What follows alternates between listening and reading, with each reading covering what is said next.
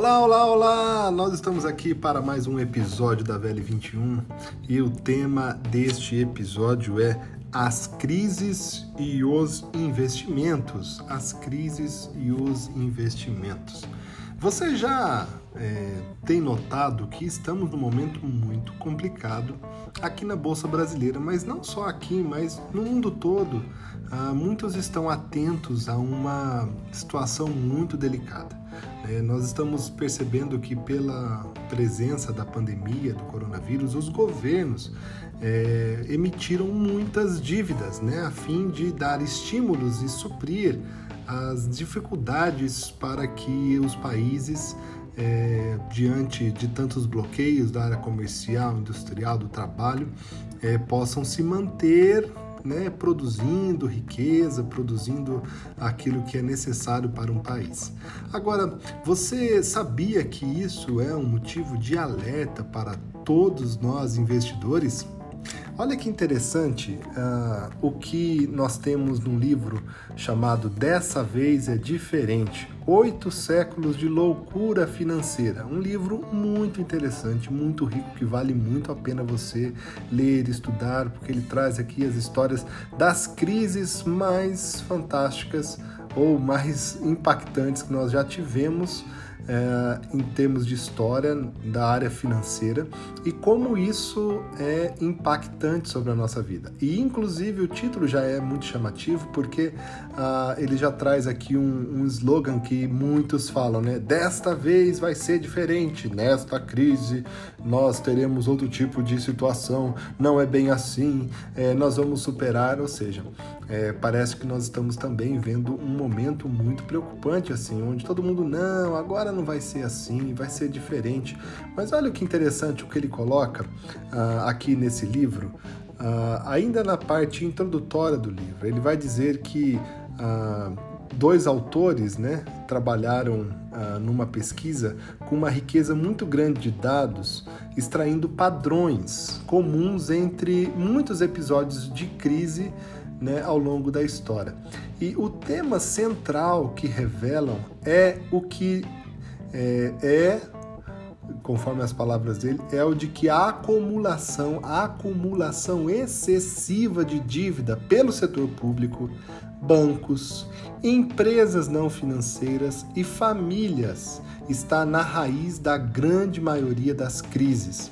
Frequentemente, os riscos sistêmicos associados com a acumulação excessiva, de dívida são subestimados durante os períodos de expansão.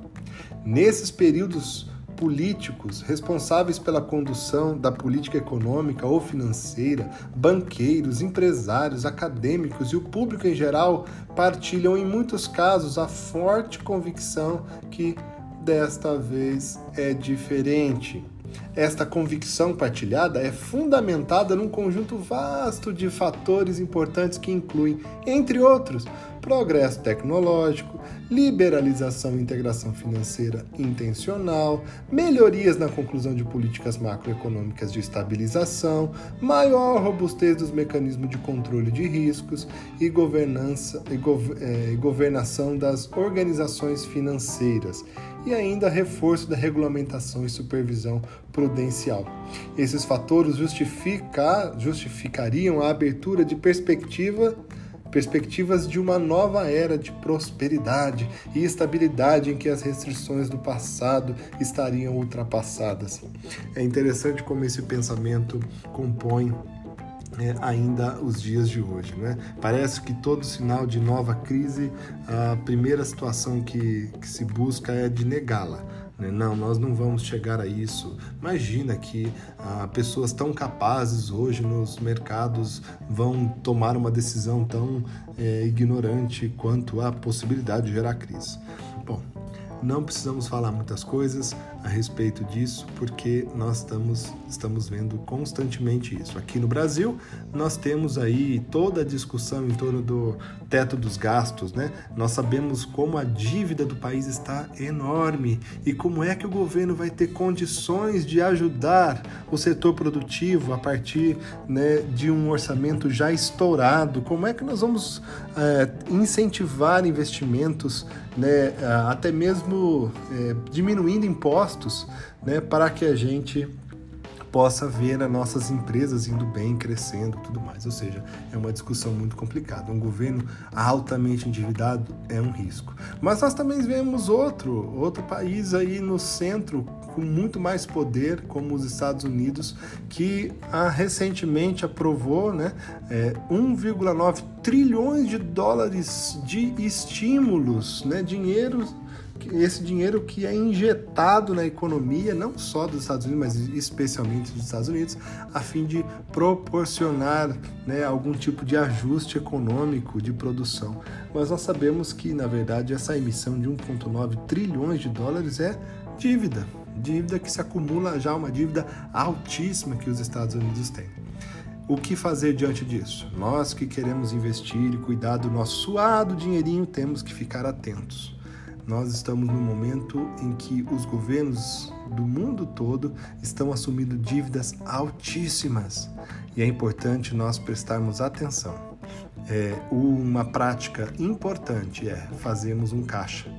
Caixa que não esteja atrelado às dívidas é, desses governos, né? De alguma forma conseguir proteger um percentual do nosso, dos nossos recursos como caixa para aproveitar as oportunidades quando as crises chegarem. Não dá para saber quando elas vêm. Não, nós não vamos conseguir é, prever isso com tanta antecedência, mas é importante saber que algo assim pode acontecer, tá bom? Fica aqui a dica e a reflexão para nós ficarmos atentos a esse indicador. Dívida, dívida do governo, dívida das empresas, empresas não financeiras, as empresas financeiras, das famílias que compõem o país. Lembre-se sempre de olhar para esse indicador.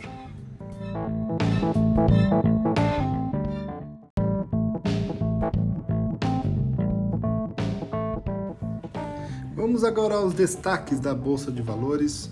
Nós estamos vivenciando um momento de muita volatilidade uh, com uma tendência de baixa nas bolsas ou na Bolsa de Valores do Brasil. Ontem a, o Ibovespa fechou mais uma vez negativo, 0,72%. Ontem, que era dia 16 de março, de 2021. Estamos gravando aqui no dia 17, nesta quarta-feira, tá bom? Destaques é, de alta, Uzi Minas Ontem fechou o pregão a R$ 18,54, com alta de 8,55%. Em segundo lugar, Clabin, né, fechando em alta de 4,37%, cotada a R$ 29,61. Terceira maior alta, Braskem, 4,11%, cotado a R$ 35,99.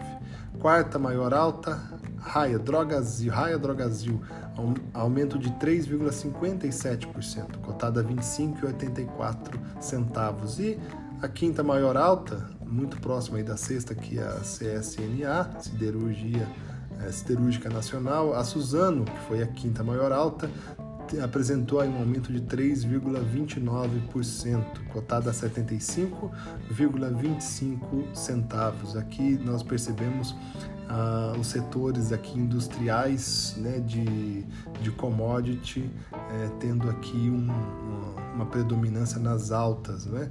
É interessante nós observarmos uma rotatividade que está acontecendo no mundo todo, é, inclusive afetando os mercados da, nos Estados Unidos, na Europa, é, uma rotação do capital saindo já algumas semanas já, saindo dos, das áreas das empresas de tecnologia que prometem, que na verdade estão gerando recursos, mas para o futuro, né, é, sempre em desenvolvimento, e é, rotacionando as carteiras, em, é, entrando nas empresas é, de commodities industriais que foram mais afetadas na pandemia, mas que agora continuam ainda, na verdade, continuam com seus fundamentos né, de qualidade muito, muito bons, mas que sofreram muito com os preços e por serem mais uh, estáveis, né, não, não prometerem assim, tantos aumentos, crescimentos. Então, uh, muitos está faz algumas semanas que o capital tem rotacionado, indo para essas empresas mais tradicionais né, que estavam ainda muito desvalorizadas. É, eu queria só destacar que a, é necessário a gente sempre entender que esse capital vai sempre flutuar, é? vai sempre buscando essas oportunidades. Particularmente, eu gosto de é, olhar para as empresas encontrar os seus bons fundamentos, entender a sua seu modelo de negócio, os produtos que oferece e então investir na empresa sem olhar muito esses fluxos para onde eles estão indo, para onde eles vêm, mas se a empresa é de qualidade, se ela consegue vender seus produtos, se ela mantém os seus fundamentos bons, né, isso é mais importante do que tentar acompanhar esses movimentos de capitais que nós geralmente sempre estamos atrasados, né? Eles vão para outro setor, aí a gente tenta ir e pega só o finalzinho do crescimento, aí eles saem e a gente pega o prejuízo. Aí eles vão para outros setores, a gente vai atrás, chega lá atrasado, pega só um pouquinho, eles saem, a gente sai depois e pega prejuízo. Ou seja, é melhor ter um movimento de olhar para boas empresas, acompanhar os seus fundamentos, a fim de que é, a gente permaneça, independente desses fluxos altos de capitais, a gente permaneça com o nosso capital protegido, ali em crescimento, mesmo que às vezes moderado, mas constante, tá bom? Há algumas ah, questões aqui, as empresas de baixa do pregão de ontem, vou comentar já.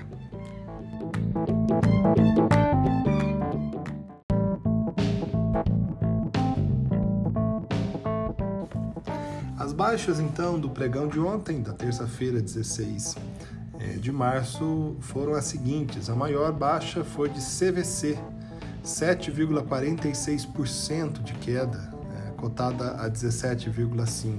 Segundo lugar, Gol, Gol Linhas Aéreas, 6,36% de queda cotada a 22,54 centavos. Terceiro lugar, Azul, caindo 6,19%, cotada a 40,19 centavos. JHSF 3 caindo 4,97%, cotada a 6,69.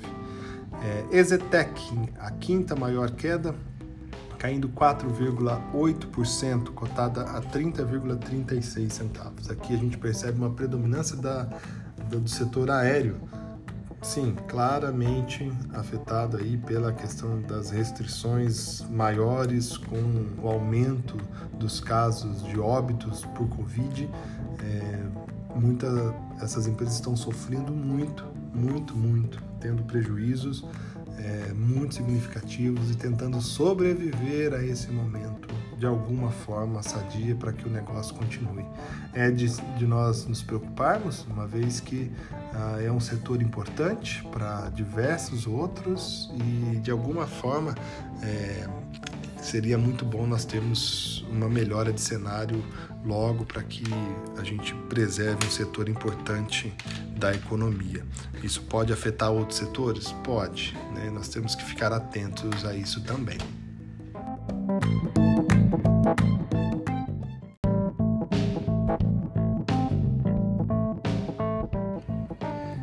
A empresa, né, ou a ação que nós vamos analisar um pouco aqui, fazer alguns comentários neste episódio é a B3, Bolsa de Valores aqui do Brasil.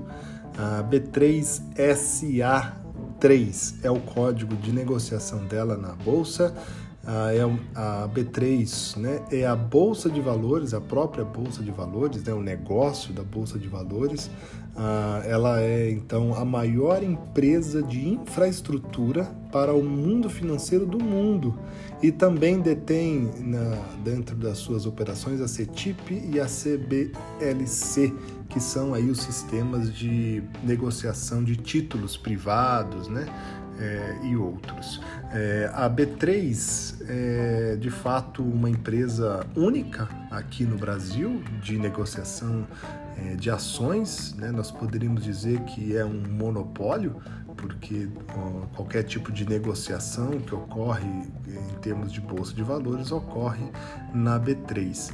A B3 ela tem uh, hoje o preço de negociação em torno de 52, fechou ontem 52,45 centavos. Né? Nós, nas últimas 52 semanas, uh, ela chegou a ser negociada a 65,93 é, centavos e a mínima, que aí foi exatamente naquele, naquela maior baixa da pandemia, ela chegou a ser negociada a 29,24 centavos.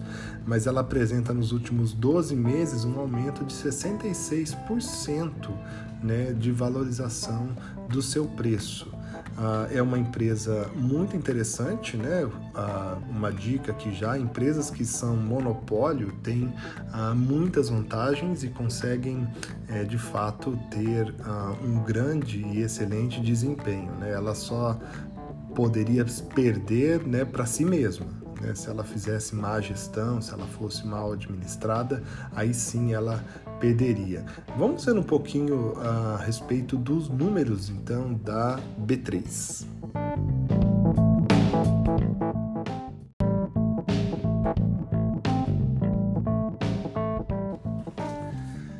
Vamos começar aqui com o índice de os indicadores, na verdade, de valuation dela, né, de valor que ela tem. Primeiro indicador que eu queria trazer é, de valuation é o seu dividend yield. O que, que, é isso? Dividend yield é o percentual de dividendo que ela pagou né, nos últimos 12 meses. Né? Nós estamos falando do passado, nós não sabemos o futuro, mas é, nos últimos dois, 12 meses ela pagou um dividendo, né, uma remuneração para os seus é, sócios é, de 4,06% bem acima, né, quase é, praticamente o dobro da Selic, né, e uma empresa muito estável, ou seja, em termos de dividend yield, aqui é um bom investimento. Não é o maior que nós temos no mercado, mas é interessante, né? Você consegue só com dividendos cobrir a inflação é, que, do período, né?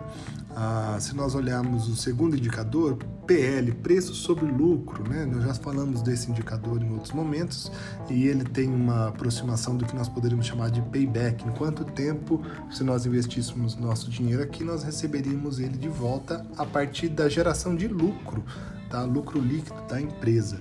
Né? E pelo lucro, eles, a, a empresa está negociando a 25,79. Né? né? Ah, já é um indicador bem interessante, esse atual, porque historicamente falando, ela operou abaixo de só em 2016. Ó, 2017 ela teve um PL de 36,19, em 2018 26 30,45, em 2019 32, 2020 30,47 e ela está sendo negociada agora é, com um PL de 25,79. É, de fato, ela está por esse indicador assim um preço interessante do que já foi ah, os últimos anos, tá bom? Ah, também, quando nós olhamos ah, um outro indicador de para a empresa, né, que é o lucro por ação, ela gera um lucro de 2,03 uh, eh, reais por ação. Ela está sendo negociada uh, ao valor de 52 e desse valor de 52 ela tem gerado um lucro de 2,03, o que é bem interessante. E ela está sendo negociada com EV EBITDA de 17,61. Uh, ah, uma empresa como essa, né, como a B3, que é um monopólio que tem uma grande área de tecnologia, né, uma infraestrutura, é, ela tem uma de fato os múltiplos um pouco mais altos do que uma empresa que estaria, por exemplo, numa pechincha, né, muito barata, mas ela também é uma empresa que ela é muito sólida né, nos seus fundamentos e, e ela deve acompanhar, para nós entendermos o seu negócio, quanto mais movimentações financeiras ocorrem com as ações, mais a B3 ganha. Como funciona isso? Quando alguém compra uma ação, um percentual pequeno lá do valor negociado vai para a B3 como rendimento. Isso em qualquer tipo de situação, seja na compra ou seja na venda. Então, mesmo em momentos de desvalorização da bolsa, ela está ganhando. As pessoas estão negociando muito, ela está ganhando. O seu, a sua receita depende do volume de negociação diário. E nós sabemos que tanto em crises como em momentos de é, ótimos da economia, as oscilações né, ah, são muito grandes, né, e volumes financeiros negociados também. Então você tem aqui uma empresa que ganha na crise e ganha na bonança, né, ganha quando tem crescimento econômico, né. É, é, é, muito interessante esse negócio né, da, da Bovespa, tá da B3. Falo Bovespa ainda confundindo com o antigo nome dela, tá bom? É, ainda indicadores que eu uh, gosto muito de trazer para nós, indicadores de endividamento, né? Como anda o endividamento da B3? Na verdade, ela tem uma liquidez corrente, que é uma, uh, um indicador que mede quanto ela tem de, é, de ativos, né? Para serem usados no, nos 12 anos é, 12 meses próximos, dividido por, pelo que ela tem que pagar né, no seu ativo circulante nos próximos 12 meses também. E para você ter uma ideia, né, essa liquidez corrente dela é de 1,77, ou seja, ela tem é, 177% né, a mais de ativo circulante né, do que de dívidas para pagar. Ou seja, ela tem uma situação muito, muito, muito boa. Né? Ah, se nós dividirmos aqui o patrimônio é, líquido dela dividido pelos ativos, né, para saber quanto que compõe, nós temos ah, é, um percentual de 0,53% né, de todos os ativos que ela tem. Ah, outros indicadores que aí sim eu, eu, gosto muito de avaliar é, são os indicadores de eficiência, o quanto ela é eficiente no seu negócio. Ah, atualmente a margem bruta, né, ou seja, é o líquido, ah, desculpa, o lucro bruto dela antes dos impostos, antes de é, distribuição de dividendos, antes até mesmo das despesas né, é, administrativas né, da empresa, ou seja, é o lucro da operação, tá? tirando seus custos. Ela atualmente tem uma margem bruta de 89,87% é muito interessante. A cada 100 reais de vendas líquidas dela, ela tem um lucro operacional, lucro bruto de 89,87%. Ah, e quando nós vamos olhar a margem líquida, ou seja, o lucro líquido, depois de pagar tudo, né, a cada 100 reais que ela tem de receita, 44,52% é de lucro líquido. Essa empresa ela tem uma condição de gerar caixa fantástica, né? A B3 é uma geradora de caixa fabulosa. Né? E se nós olharmos historicamente, ela se mantém nesse patamar acima de 40% desde 2018. Em 2017 ela teve 35,29% de margem líquida. Mas olha, 2016, 62,32% de margem líquida.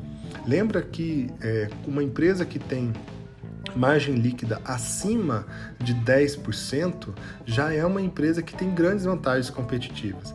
E aqui é onde nós vemos a grande vantagem de você ser a única empresa do setor de um país. Né? Você consegue é, ter poder de preço, você consegue gerar a administração, além de ser um, um modelo de negócio muito interessante. Né? Quando nós olhamos o ROI, o ROI, para nós né, termos uma ideia do que é esse indicador, ele mede a capacidade de agregar valor de uma empresa a partir dos seus próprios recursos e do dinheiro dos investidores. Né? A conta é lucro líquido dividido pelo patrimônio líquido né, da empresa. E o ROI da B3 é de 16,93%. Tá bom?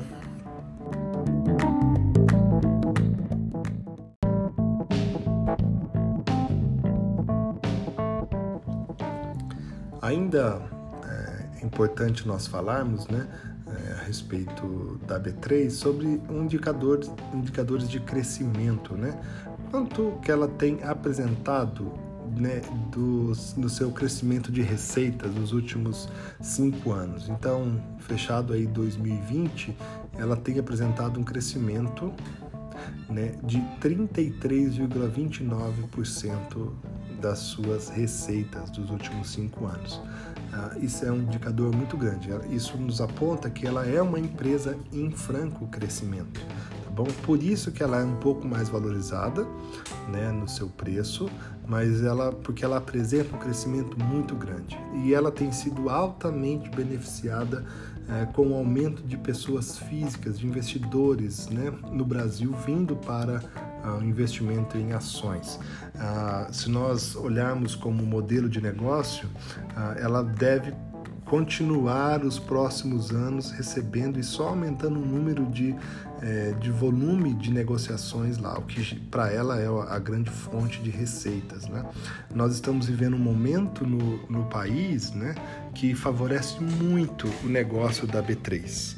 É, então, se você quer acompanhar todo esse movimento, essas mudanças, transformações no mercado financeiro é, e acompanhar isso bem ancorado, sócio de uma empresa que se aproveita de todo esse negócio, está aqui a B3 como uma grande recomendação para você ter na sua carteira, tá bom?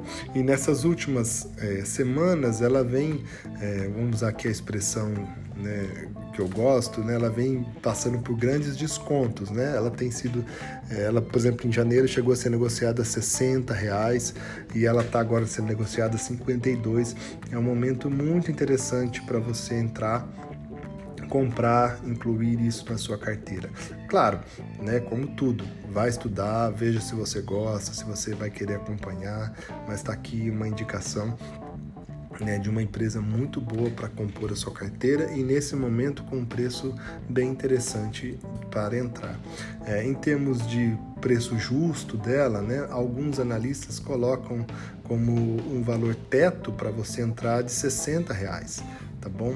É, eu uh, diria para você até 55 reais, eu acho que é bem interessante de entrar, tá bom? Aguardando aí que ela vá sempre gerar ano após ano nesse movimento que, que nós estamos vivendo no Brasil, gerando um grande aumento das suas receitas, né, dos seus lucros e gerando valor para os seus acionistas.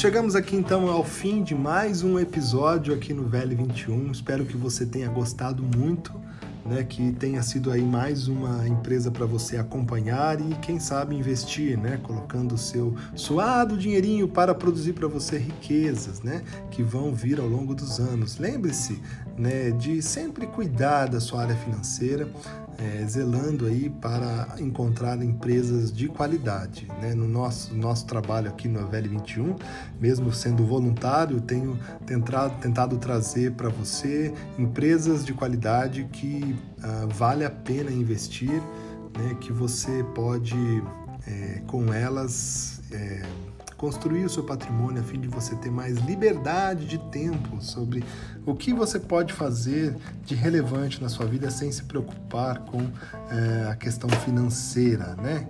E isso é uma construção que a gente faz ao longo da vida e você está sendo aqui convidado pelo nosso canal para isso. Quem falou com vocês aqui é Marcelo Andrade, eu sou economista, sou analista de investimentos CNPI e foi um prazer poder te ajudar com essas informações, tá? Curta, compartilhe com outros, tente aí participar com a gente das outras iniciativas também. Apenas uma palavra final, faço todo esse trabalho aqui de forma voluntária, não é ah, o meu trabalho do dia a dia, por isso ah, demora um pouco às vezes para conseguir trazer um novo episódio, mas é toda a intenção aqui não é gerar recursos para mim, mas é ajudar você na sua vida de investidor, para que você seja um investidor de sucesso, tá bom? Um grande abraço, até a próxima oportunidade.